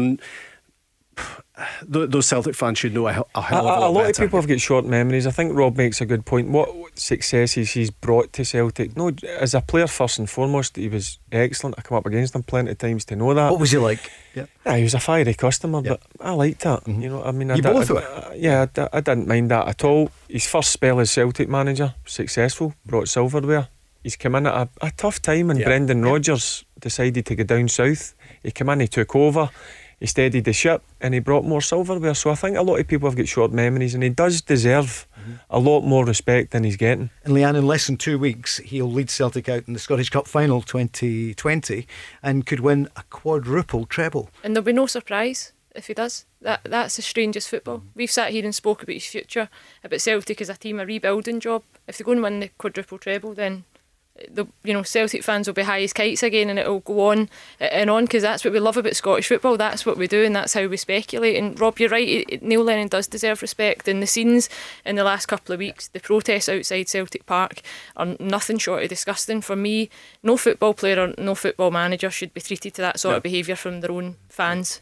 Uh, You, also understand that, that there is anger and frustration. We all get that. Yeah, yeah. Listen, I've been through it myself as Yeah, a and player. it's, and it's been exacerbated because of the way But- we've been for the last nine yeah, months. as because well. everybody obviously with the COVID situation, it's been tough, and we get it. I've been through, a, a, no, it's bad, but went through a, a tough time when in my playing days at Rangers, and fans are not happy. And they've got every right, but I, I think it was a bit over the top um, for what what happened outside the, the stadium. The, the other thing about it is, it's not his decision. You know, wh- when he's getting asked about it continually, about you know, are you the man to turn it around? And you know, he gets asked on a almost hourly basis, a- and he gets exasperated with it. it. It's you know, it's some, it's it's it's for Dermot Desmond and for Peter Lawwell and for those above him to make this decision. Um, at the moment, he's been left hanging on. Let's hear a bit more from him last night. So after the match, and it must be tough. He never shies away, Rob, does he? He No, he comes doesn't. to you in the That's one thing you've got to say Yeah, about him. He does, doesn't he? Yeah, he- he's a fighter. Yeah, but he comes straight out 10, 15 minutes after some tough results over the last Yeah, month or yeah, so, and yeah. he faces a camera. And even, even going back a bit further, I mean, I, I remember when Celtic lost that Scottish Cup semi final to Ross County, um, which is a team that's got a place in my heart because that's where I come from. Uh, I'd actually just rejoined the BBC uh, at that stage. I'd, I'd been working for Setanta. Um, it was one of my first gigs back with the BBC, and there I was uh, interviewing him. Um, out, Straight out of the dressing room at Hampden, having lost the Scottish Cup semi final, and he shirked nothing. And, and that's his style. He, he, he- Yeah, he, 'cause- nev- he never has done and never will. You ask him a question and he'll give you an answer. Right, here he is speaking about player pressure. Players have to, you know, rise above that. They have to show character and personality, and they've got plenty of that, plenty of it. They're just um, in a bit of a slump at the minute, you know, and we're trying everything to reinvigorate them, but um, definitely a lack of tempo in our play today, and that's not like us. Barry. Yeah, just what Rob what uh, Rob mentioned there. I mean, after a defeat, your emotions are, are raw, and he, he takes his time to come out and he speaks to it, and that's where you you've got to give people credit. Um, as you says, the, the amount of flack that's went, been flying around Yeah. for the, the the last month or so, it's tough. But one thing he doesn't do, he comes out and he doesn't hide, and he shows what type of character he's fighting. He has, he, he's He- fighting. yeah, for his he's life. fighting. Yeah. Uh, you know, a lot He just more at his- times than, than what's happening on the pitch. Yeah, but I think that's the thing that will disappoint him. He want to see that same fight from his um, his players as well. Do you think he'll be there for the cup final a week Yep. on Sunday? Yeah, Yeah, he will. a- a yeah. hundred percent. Yeah. It would be cruel, wouldn't it, not to. uh, Well, have- the, the board came out last week and back him. Yeah. And uh, I know um, we spoke about it. I think it was Wednesday before the AC Milan game. It was a tough game. Listen, we all know how good a, a team AC Milan were. But over there, they, they good 20 minutes. Then they, they done the usual. Celtic, they, they- once the, the first goal went in, they kind of collapsed a bit. And then you're expecting a response yesterday. Didn't get it. Um, but look, the board came out and they've backed him, and I'm, I- I've no doubt, I've no doubt that they'll they'll um, give him time. Yeah, it would be cruel, but it would also be crazy to, to, to change the manager a fortnight before a cup final. Unless you were hoping for some sort of player Yeah, well, bounce. yeah, Yeah, I mentioned yeah, that but- earlier, but- but, I yeah. just think it would be madness. I don't think. And I think, and I think if they had a quick fix, if they had somebody waiting in the wings, Uh-huh. then then we'd have seen Which seen I- them by now. which I don't think there is, and I don't think there will be anytime soon. You know, I, I don't, I really don't see it changing. I think with the the conversations and the way Neil Lennon's come out and spoke honestly about even the before Ross County spoke Mm. about the, the meeting that they'd had as a group of players and staff and how open they were and Yeah. transparent they were with each other. The meetings with the board that they've backed him. He reiterated that yesterday. I don't think there's any doubt that his future, at least for the short term, is safe. You know, And, and I think he'll be hoping um, that what happened in the semi final happens in the final because they just found that switch to flick in the semi final against Aberdeen and they found 20 minutes of quality football to kill off the opposition. And, th- and that was that. You know, suddenly when there was silverware Yeah. on the horizon, the- they managed to find something. The cup final could be that, Rob. You know, Mhm. if they, if that Celtic team go on and they get that bit of success and, and they're able to celebrate that, what you might see is, is a fire lighting amongst these players that some of them probably don't really get what it's all about. A lot of the new players that have come in, there's not they don't even have the, the joy of having the fans there to share those mm. games with at the weekend. Would it be different if the fans were there? Possibly. Even Neil Lennon's a manager that feeds off of that. He fed off the atmosphere as a player. He does it as a manager. Um, I think probably some of these Celtic players are going, what, what is this? Mm. You know, like, Good point. we're Yep. being accosted at Celtic Park. We've lost one game Yeah. in the mm-hmm. season mm-hmm. domestically. It's a crisis. Some of them are, are probably struggling to get their heads around it because it maybe doesn't feel as bad. Whereas that wee, wee bit of fire in the cup final could change that. Also seen a bit today. I, I think his his terms his um, percentage in terms of win ratio is the second highest of a, a Celtic manager. I think only Martin O'Neill. Yeah. Martin O'Neill uh, beats him just now. There's never been a time like this, has there? It's unbelievable. There's no fans in. Rangers are on form. All respect to Rangers. I know they're taking it game at a time, but you know it could be an invincible season for Rangers. Could be. Who's going to take points off it- Rangers? Well, Listen, talking, talking of stats, Barry, I mean, I I saw somebody uh, produce some stats today of Celtic in their the Invincible season and Rangers now, and Rangers were a good few points better off than, than Celtic were in their Invincible season after 16 games. Rangers are, yeah. Yeah, Ah. Rangers better. Okay, let's talk Rangers for a moment. Uh, well, more than a moment. We can speak for Rangers uh, and Celtic for the rest of the programme, the other teams as well. What about Jermaine Defoe? His 800th senior appearance yesterday, and he turned on a bit of magic that last goal. Let's hear the manager speak about the striker. Um, it wouldn't surprise me if he went on and played beyond this season. He's got a really important part to play for us. We know he can't go Thursday, Sunday, Thursday. Uh, that's not fair. So the plan with JD is give him the right training program, treat him slightly different. I think he deserves that. And then when we need him, like today, hopefully he'll be in the right shape to go and hurt opposition teams because his movement and his touch and where he needs to be, he's still got it. Barry, 800 matches. Yeah, and most of them have been at the, the, the top level. I know he spent a, a year or so over in the MLS, um, but no, what what a fantastic player! Always loved watching him. Had the, I've seen him close up on a few occasions. Um, I, I was lucky enough to be at a game, and his movement for his age as well. And clearly, the guy looks after himself. To be in that condition at 38 year old and still play at a high level and score goals, um, you- you've got to give him every credit. And as the manager mentioned there, he's so important, not just for the, the team, but also the strikers round about the club. It must be great for the younger players to learn off somebody like Jermaine Defoe. Leanne, did you see it? Did you see his goal? His goal was yeah, different class. wasn't it? I, I don't. You can't. You cannot teach that. Let's sort hear of it from the commentator then, for those that didn't at home. yeah, well, I mean, it, but it is an education to watch him, you know, and you do hope that, that the youngsters at Rangers are having a close look and taking every opportunity they can to, to speak to him as well, because he's he's very much available to, to talk to people about what he does. But I mean, the, the ball's the ball's played into him by I think it was Ryan Kent whipped in the whipped in the cross. He just back to goal. He had about three Ross County defenders around him, and he just took a touch. Uh, it was him. He did really good. He chased down the defender, dispossessed them, Yeah. and just his awareness though to know uh, on the turn. I think he controlled it with outside his right foot, managed to get it Yeah. on the swivel, and it's. I mean, to work with that, I think day in day out, uh, uh, he's bringing more quality and value to Rangers than just being a player. Mm-hmm. You know, uh, he must be speaking to. The strikers that are there, you know, he must be a couple of them staying behind it. At the, you would want to, you would want Ah, to no, take I was every, to every bit that. of knowledge Yeah. that you could possibly get, and Mm. I think we're having somebody like Steven Gerrard there who's experienced Jermaine Def- Defoe as a player as well. You would know how good he was. You would be in the rear saying, go and do a bit. Uh, you've got to, you've got to listen to him. I'd be saying if I was the manager uh, to the, the other forwards, go and spend half an hour with him, listen to him, lean on every single thing he says. You know what I love about him as well? He scores all sorts of goals. It Yeah. could be a tap in.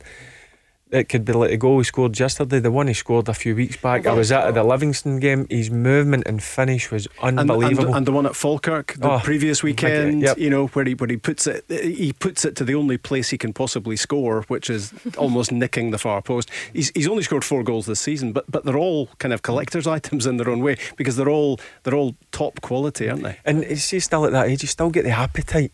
He still You can see if he's that, how much he yeah. loves playing. He looks if he's desperate to play every game. Look, he's got to realise that he's getting to an age where obviously he's not in the European squads. Mm. It gives him that bit of respite. But what a player to have sitting available for Rangers. And must be good for Morelos as well.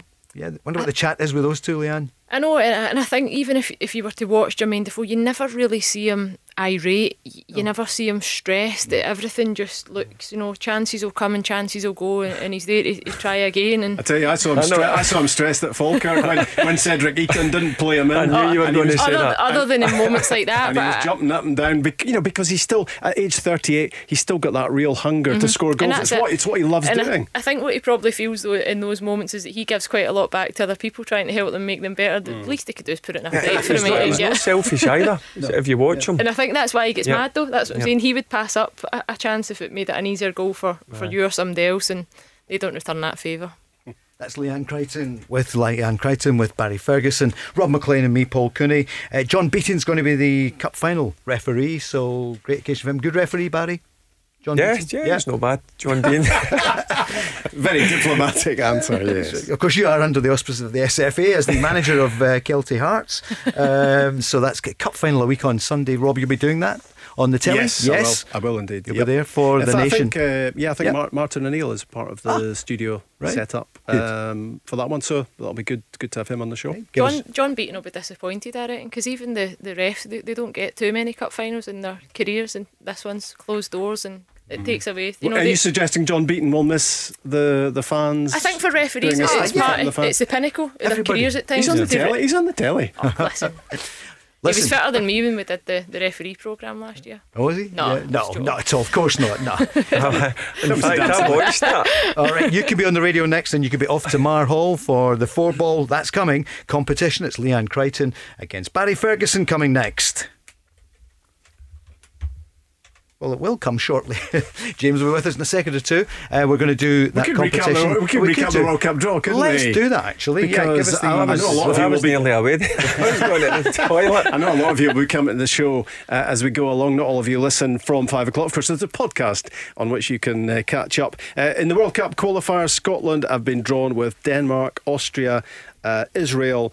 Faroes and Moldova. So I, I think, I mean, that, that looks a really good draw. And in terms of the, the top seeds, um, I think we'd have taken Denmark because I think we've maybe missed out on the, the top seven in the in the on the FIFA list of teams that we could have had. So that, that's not. But you'd take Denmark of the top mob. Very well covered. We'll come back to that Thank you. shortly. The Ball Radio Football Show. After a weekend win in the SPFL, Hamilton a one goal victory against Kilmarnock. They were 10 men for much of the game. Livingston 2, Dundee United nil. Marvin Bartley, who'll be with us, uh, he's with us most weeks, he uh, was man of the match and got one of the goals. Doesn't happen too often, Rob. That was his first goal for about a year, I think. I think he just Yeah. does. Bicycle kick as well. Did you hear that? Yeah, I saw it. I saw it. Yeah, no, I think he might, could have done himself a nasty, but, I, but but reaching up that high, to be honest. But I think one a year, you know, he makes it a good one, doesn't he? Yeah, good on him. I, I seen it Dundee United. It was still quite strong. Yeah, The- yeah. the I, I don't think they were greatly affected, to Yeah. be I I honest. think Nicky Clark was really the only one for their Yeah, the one that's been mainstay in starting. their team. yeah, Yeah, but they still had a, a strong starting eleven. I was having a wee bit of uh, chat with uh, with Marv on Twitter, and he was asking whether he could count his goals in training. I think he was at that stage where he was counting, counting goals in training, but but now he's got one in a match. Good win for them, a good win for Hibs 3 0 at Motherwell, and yet that game was tighter than you thought. Motherwell thought they had a goal chalked off. Hibs go third in the table because Aberdeen drew 1 1 at St Mirren. Then on Sunday, as you know, the 12 o'clock game was Ross County 4, Rangers nil. Eh, Ross County nil, Rangers 4. And uh, Celtic 1, St Johnstone 1. So Rangers 25 games unbeaten, your old sides. Barry, who is going to stop them? It's going to take um, a, big effort for somebody to stop them. 25 games unbeaten's a, an unbelievable run they're on. Um, and, and you know what? It, every game, um, the confidence just keeps growing, and some of the individual performances have been excellent, but collectively, as a team, um, they're playing extremely well just now. Okay, ready for the competition? Win on the Go Radio Football Show with our friends at Mar Hall. Their five star grand mansion in the Scottish countryside awaits you. So, who's ready to play goal in one with Mar Hall? Right now, we've got an amazing four ball experience with our friends at Mar Hall, the spectacular 18 hole championship Earl of Mar course. It's up for grabs here on the Go Radio Football Show. We're going to play a game called Goal in One, and here's how it works you pick a pundit to represent you, so it's either Barry or Leanne. Both go head to head in a quiz consisting of five goal related questions, and whoever comes out on top wins the prize for their contestant. So, on the line, first we have Nicola from the East End of Glasgow. Hi, Nicola. Hiya. How are you? I'm good, thanks yourself. Good, yeah, we're really well, thank you. So, is it going to be Leanne Crichton or Barry Ferguson for you? Uh, being a Rangers fan, it has to be Barry. Ah, what do you think of Barry? What was your. There, say hello to Barry. There you are, you're on. How you doing? Hi, Barry. Hiya. You're putting me under a bit of pressure here. Terrible. Oh, you should be used to that when you used to do Old Firm.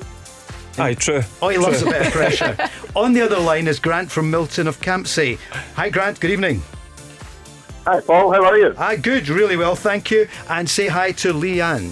Leanne Crichton's with us. Hi Grant, how are we? Hi, Leanne. You ready to do this? Absolutely. I'm terrible at quizzes though, but I'm hoping you're pretty good. Uh, Rob is the adjudicator. yeah. Can I tell you, they're both a wee bit nervous about this, Rob, aren't they? Yeah. Who? Barry and Leanne? Yes. Certainly not. Certainly not our contestants by the sounds of it. No. Well, they don't have to do anything. They could be winning the uh, four ball at Mar Hall. All right, so. No cheating, Leon. Yeah. Nicola standing by. Yep. Grant, you ready? Yep, I'm ready. Right, here we go. Question number one. So just shout out Barry or Leanne, whoever gets it first. Rob's watching. How, how, will, how will we know which of them? Just shouts- ask the question. Rob, forget it, come on. Barry's voice is a bit higher. Oh, steady. I told you play it straight for the oh, next two minutes. Right, Google and my phone works quicker, I think. big prize. Question number one Who scored the winning goal in the 2017 Scottish Cup final between Aberdeen and Celtic? 2017 Scottish Cup final. Edouard. Ryan Christie. You said Edouard. No, it isn't. You said Ryan Christie. It's Tom Rogic. That, Uh, that one nil for us? Grant got that. I knew the producer James would put a Celtic question Yeah. in. Grant Grant gave that one, James, uh, there because we could have given you a second chance. Okay, Right, we're off to a great start, It was eh? Tom Rogic, remember that? Right, next one. Stand by, Leanne. Watch I'm for this listening, I'm one. listening. Barry. Who is Scotland's national women's team all time top goal scorer? Julie Fleeting. Julie Fleeting. You've been hanging about the women's game long enough. You should have Oh, known honestly, this No is a setup. This is a that. setup. Nicola, I told you at the start you'd made the wrong choice. Right, question number three of five. Who became the youngest ever men's World Cup final scorer in the 2018 final? S- Scoring in the final between France and Croatia. Youngest. Kylian Mbappe. Oh, no, I don't want you to say actually there. Will, Julian uh, Mbappe, I say it, so Nicola, you've got one. Adjudicator Rob. Uh, can, I, can I just He's conf- gave me it. No can I- way. can I just confirm this is falling apart already? Yes. No way.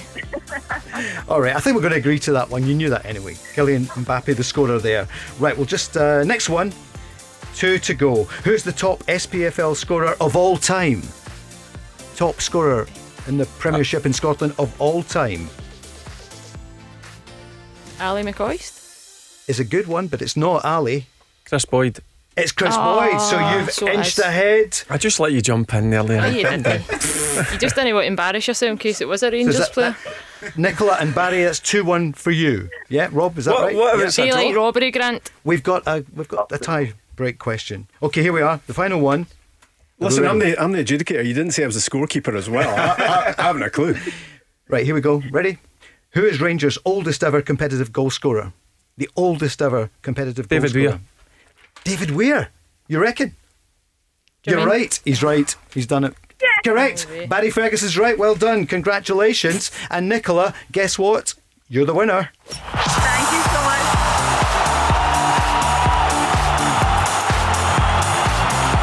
Well done, Nicola. What do you want to say to Barry? Thanks very much, Barry. Not a problem, Nicola. Not a problem. Leanne, I stop knew kicking me. my team, so sad. Leanne's just kicking me here. I apologise to Grant. Grant's there. Sorry, Grant. That's okay, Leanne. Well, congratulations. Yeah, thanks, Grant. Nicola, you've won. And if anyone else wants to play, go to online to thisisgo.co.uk to register to play Goal in One with our pundits. We'll do it again tomorrow night. Plus, see for full details of the amazing Mar Hall gift voucher you can treat someone with this Christmas. So it's a four ball, Nicola, at uh, Mar Hall. Who are you going to invite? Well, my dad turned 60 in January, so I think I'll take him, uh, give it to him and let him take a few friends. But although he's a Celtic fan, so I don't know if he'll like it. We like a good mixed crowd, Barry, isn't it? It's great, isn't it? We're bringing everyone together, Glasgow and the West. Why Yeah. not? Why not? Nicola, are you be very confident, I would imagine, uh, about the league, or are you taking it one game at a time? What do you reckon for Rangers? Uh, I'm really happy how it's going, so just a game at a time. Don't want to get overconfident. Grant, have you got a team you follow? Uh, yeah, I'm a Rangers fan. So, what a season so far. What about that uh, goal yesterday from Defoe? Um, he's, he's a class act, isn't he? Yeah, he is. He's so lucky to have him, even at this stage of his career. Still a top top player. Listen, both of you, thanks very much for joining us. Thanks to Grant and thanks to Nicola, and thanks to our friends at Mar Hall. Thanks very much. Thanks a lot. Well done. Cheers. I think we got their adjudicator in the end. yeah, I think we did. I think we're going to get you a sequin jacket and a revolving bow tie f- next time for, for the, the Dream Quiz Show host. And you'll be doing it on Wednesday night. Oh dear. Yeah. yes. Okay. Yeah. Okay. Is that why Si Ferry never came tonight? I think Because so. was That's one of the quiz? reasons, Is yeah. that right? Yeah. Aye, These are becoming for legendary moments. Yeah. Just hopeless at questions. Legendary moment. It's a new programme on the new station, Glasgow Zone. We've only been doing it about 80 years between us, Rob, you and I. But, I know uh, exactly. yeah. No, I think that I think that went really well. 18. It'll be great. On the, it'll be great on the podcast. By the time we get that edited down the podcast, that's going to be really Sound good. great. Yeah. Yep. Mar Hall is magnificent. Though. In fact, we might even get you getting a right answer if we change it enough for, No, for no the chance. podcast, Leon. Just you get, did. cut straight to the winner. no, you got it right there. It's beautiful there by the River Clyde, isn't it? Mar Hall, gorgeous. That'd Yeah, be great played down there a few Yeah. times. Um, Have you we- stayed there? You stayed yeah, the we used to Yeah. stay there with, Yeah. with Rangers. Yeah, That was um, the night before games. Right. That was our hotel we stayed in. Nice and quiet. Stayed there and um, Quiet until Barry arrived. Yeah. yeah, I was going to say. I lovely, took, lovely views as well, Barry. Lovely Yeah. views. Beautiful views I took across a the water. management team from uh, my old place down there a number of years ago, and they said, "Oh, Paul, you've got such and such a room. It's great." And they said, "Look, can you be out uh, tomorrow morning by eleven o'clock?" I said, "Yeah." Who's, who's coming in? Dolly Parton wow. down at Mar Hall. They all used to stay there. Do you remember? Yeah. Aye, I took it you were very in the you were in the presidential suite, right? Well, it something like that. Did you stay after 11? magnificent. Can't possibly say. we made a lovely pair, I'll tell you, you know, with uh, down at Mar Hall. It's magnificent. Thanks, Nicola. Thanks, Grant. And more tomorrow night on the programme. Back to the serious business. We're taking your calls 0808 17 17 Barry's dead chuffed. Look at him. Barry's Ah, chuffed. yes. Um, Are you surprised? yeah, because Leanne's like me. She's competitive, so Yeah. I'm, Yeah. I'm delighted. Could you to. have uh, imagined the mood that he would have been in if he hadn't won? I think he's he'd walk- definitely a worse loser I- than I- me. My worry was you were going to walk out. I know. Yeah, I Had it was not under gone- pressure. had Yeah, not gone I well could for see you. it happening, Rob. We'll change got his mood. first one. We'll change it when we look at how they did on Friday, how we all did with predictions. We'll do that in the last section of the programme. Uh, Rangers winning 4 0 yesterday. There was an incident, though, Rob, which uh, Steven Gerrard wasn't happy about. Let's hear from him. It was uh, about something that was uh, allegedly said to uh, some of the Rangers players. I only heard what my own players were saying. I didn't hear what come out of the, the Ross County players' mouth. I think that's for Ross County to deal with. But what I was hearing from my own players is a serious thing, and um, it's for Ross County to deal with, and the officials, not me. If Stuart Kettlewell hears what was coming out of my players' mouth, then I'm sure he'll want to deal with it because it's a serious issue. I've not heard any update, Rob, and it's a Yeah, sensitive I- issue. It is, yeah. I, I spoke to Stuart Kettlewell, um, interviewed him after the game, um, and um, his, his point was if there if there's something to be done, he will he will he will deal with it. It was the the, the allegation was that Michael Gardyne had aimed a, an offensive comment in the direction of Alfredo Morelos. He was booked uh, for that on the pitch. Uh, was it was it John Beaton? Was John Beaton the ref in that game? Try to think. Was it? Yep, Yeah, it he was. was. So so he explained. Uh, I think he explained to Steven Gerrard and to Stuart Kettlewell at half time what it had all been about, um, and there was a big uproar on the pitch afterwards, as you would expect i- in that in that sort of scenario. So so the detail of it has all got to be worked out, and if it turns out that the, there is the case is upheld, then Ross County will take uh, disciplinary action against Michael Gardyne. On a day when James Tavernier scores again, goal number 16, Rob, and uh, you heard from him afterwards. Very pleased. You know, we, we knew it was going to be tough coming up here. They, they were in great confidence.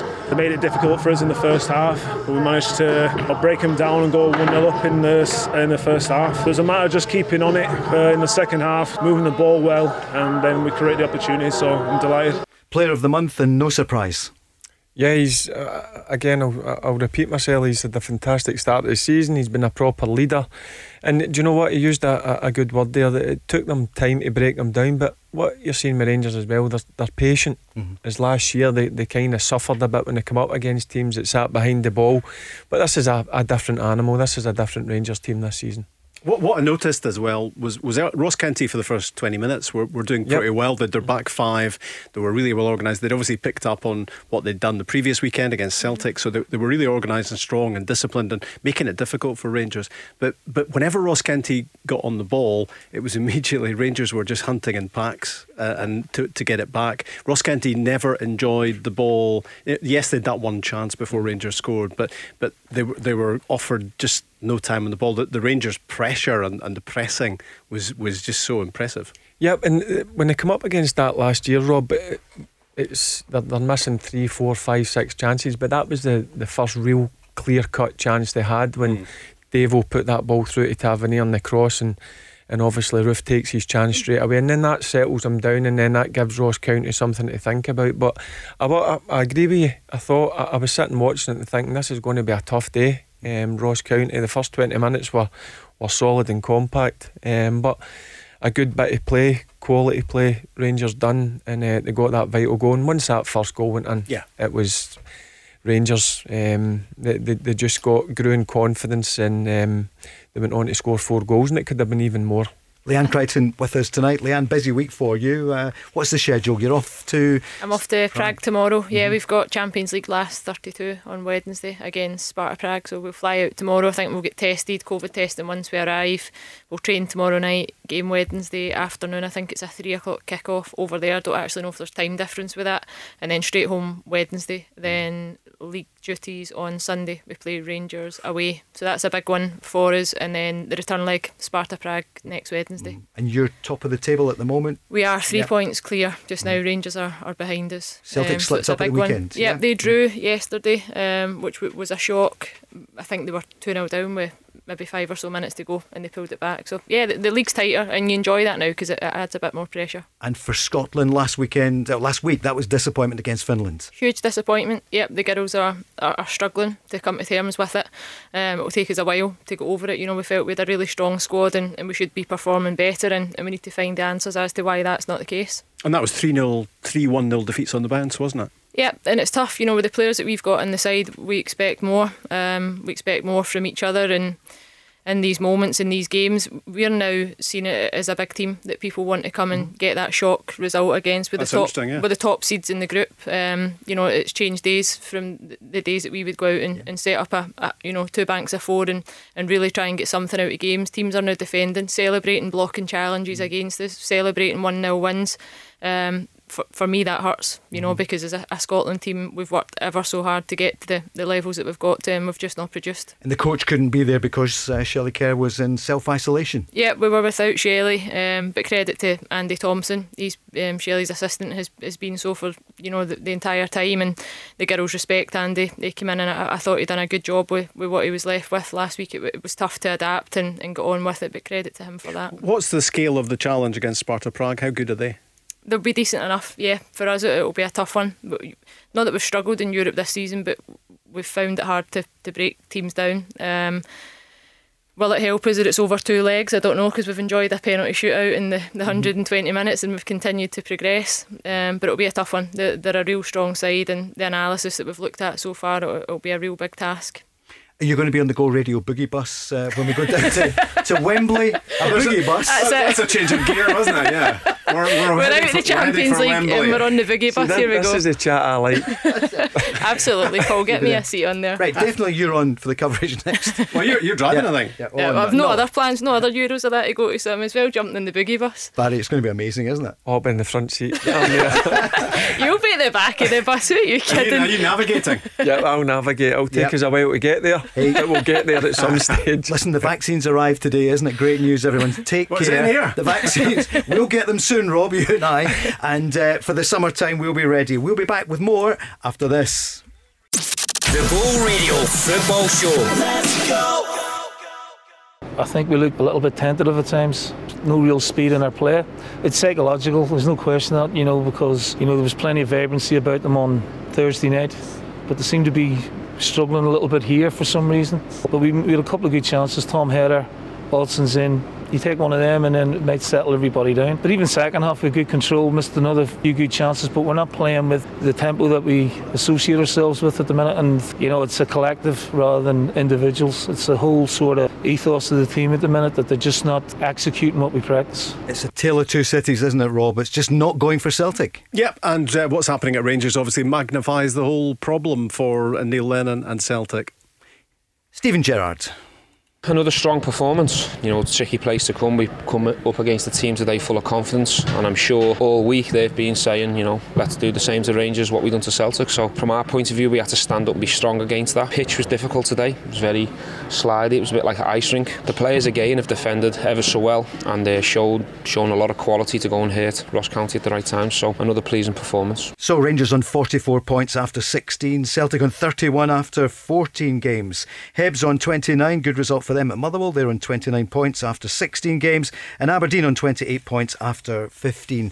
Barry, uh, for Rangers, Lech Poznan this week, so no pressure at all. What's he going to do? Is he going to rotate it, change it, freshen things up?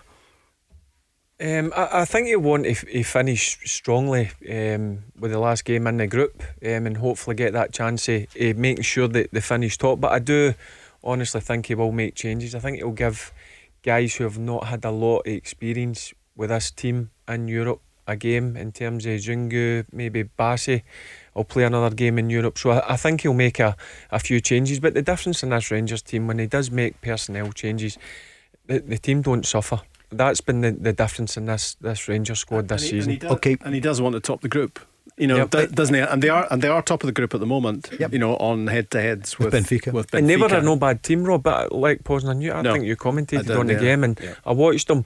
The only thing they probably missed was a, a decent centre forward. But I Mhm. thought technically they were really good. So it'll be a tough game, but he will make changes. Okay, going to take another call. John's on the line now, Scotland fan. John, good evening. Evening, guys. Hope you're all well. Uh, yeah, good. Thanks for phoning uh, Go Radio Football Show with OPC Energy Limited. So you heard the draw tonight. Rob gave us it. It's Denmark, Austria, Scotland, obviously, Israel, Faroe Islands, and Moldova for the World Cup qualifiers. What do you feel? I feel quite good about the group. I mean, uh, I didn't want Israel again, obviously, because we've played them too many times and they seem to have the better of us. We've only beaten them the once um, in 90 minutes. But the rest of the teams, um, you know, I'm fairly confident we've got a good chance against Austria. I think are going to be quite tough in pot two, but um, I think there were tougher teams in there. I think Denmark, with no disrespect to them, were the ones that most of the um, Scotland fans would have wanted from pot one. And Faroe is another one from pot five that would have took, and anyone from pot six yeah. would have gladly took. And I think Moldova again, we should be looking to beat. Um, so yeah, I think it's a, it's a decent. You're, you're good, John. You're good. Yeah. Um, so so we play we play the first round of qualifiers b- before we play the European Championship finals, March. don't we? Yeah. Yeah. Yeah. Is that right, John? Yeah, that's right. Um, we play three games in March, and um, I think with the fact that there's Europe um, places for the Euros up for grabs, and, and, people want to cement their place, I think there'll be extra motivation for the, mm-hmm. for the players over those three games. So um, if, I'm sure Steve Clarke will keep them motivated to make sure, listen, um, don't just focus on the Euros, focus on these qualifiers, because if you focus on these qualifiers and get good result, you'll be in for the um, the big tournament in the summer. Leanne?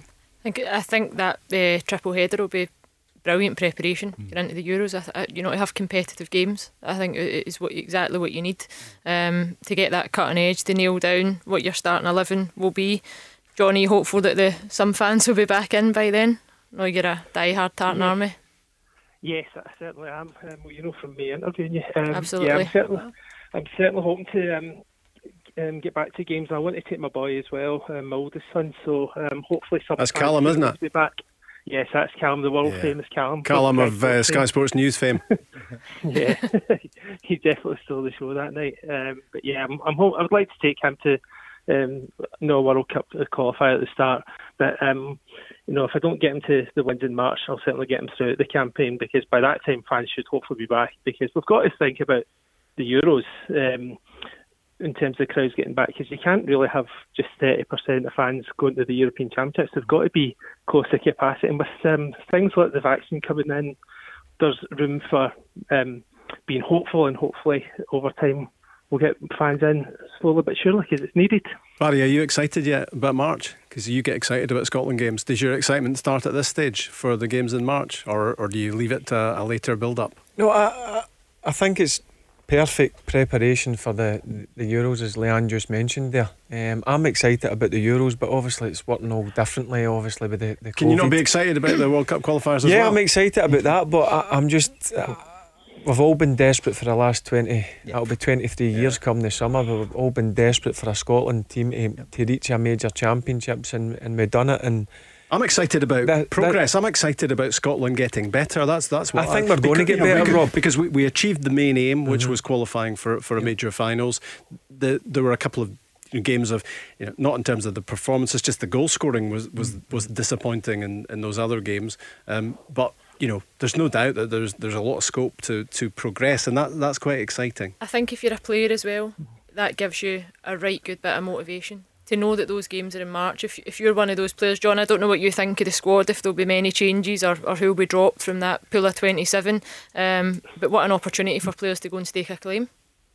Oh, oh without question. And then you had uh, James Forrest and Ryan Fraser, who both missing with injury. Mm-hmm. There's another two options to come back in if Steve yep. Clarke wants to change uh, formation as well. And I think um, they've both played wing back before, so it's definitely good um, options to have. And Ryan Fraser's also played up front, so it's it's going to be intense over these next three games. And what better way to prepare, as you say, Leanne, for the European Championships than playing the World Cup qualifiers?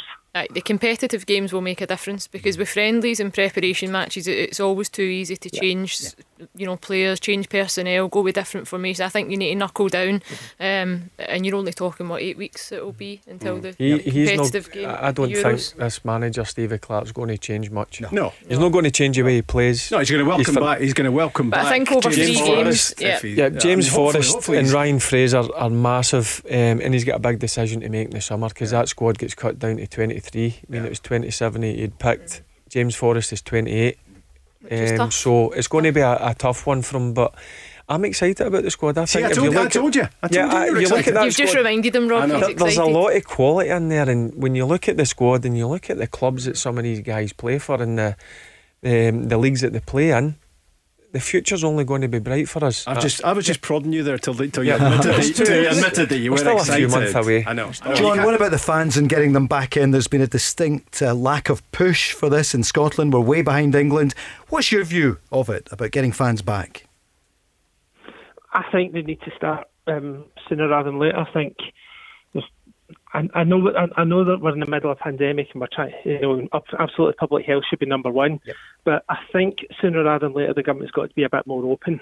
Um, I know own club, um, Aberdeen, have been very um, vocal in pushing pushing this. Mm-hmm. Um, they keep getting knocked back. But um, it's good that um, you know, like Ross County and Inverness are getting some in, but that should just be the start. We should now be looking to go right. We've had 300. Let's go to 600, um, and let's open up to tier two as well because it's going to be killing clubs. But as I, as I mentioned before, the Euros is more than more than just those three games at Hampden plus whatever knockout round it is. I think it's the last 16.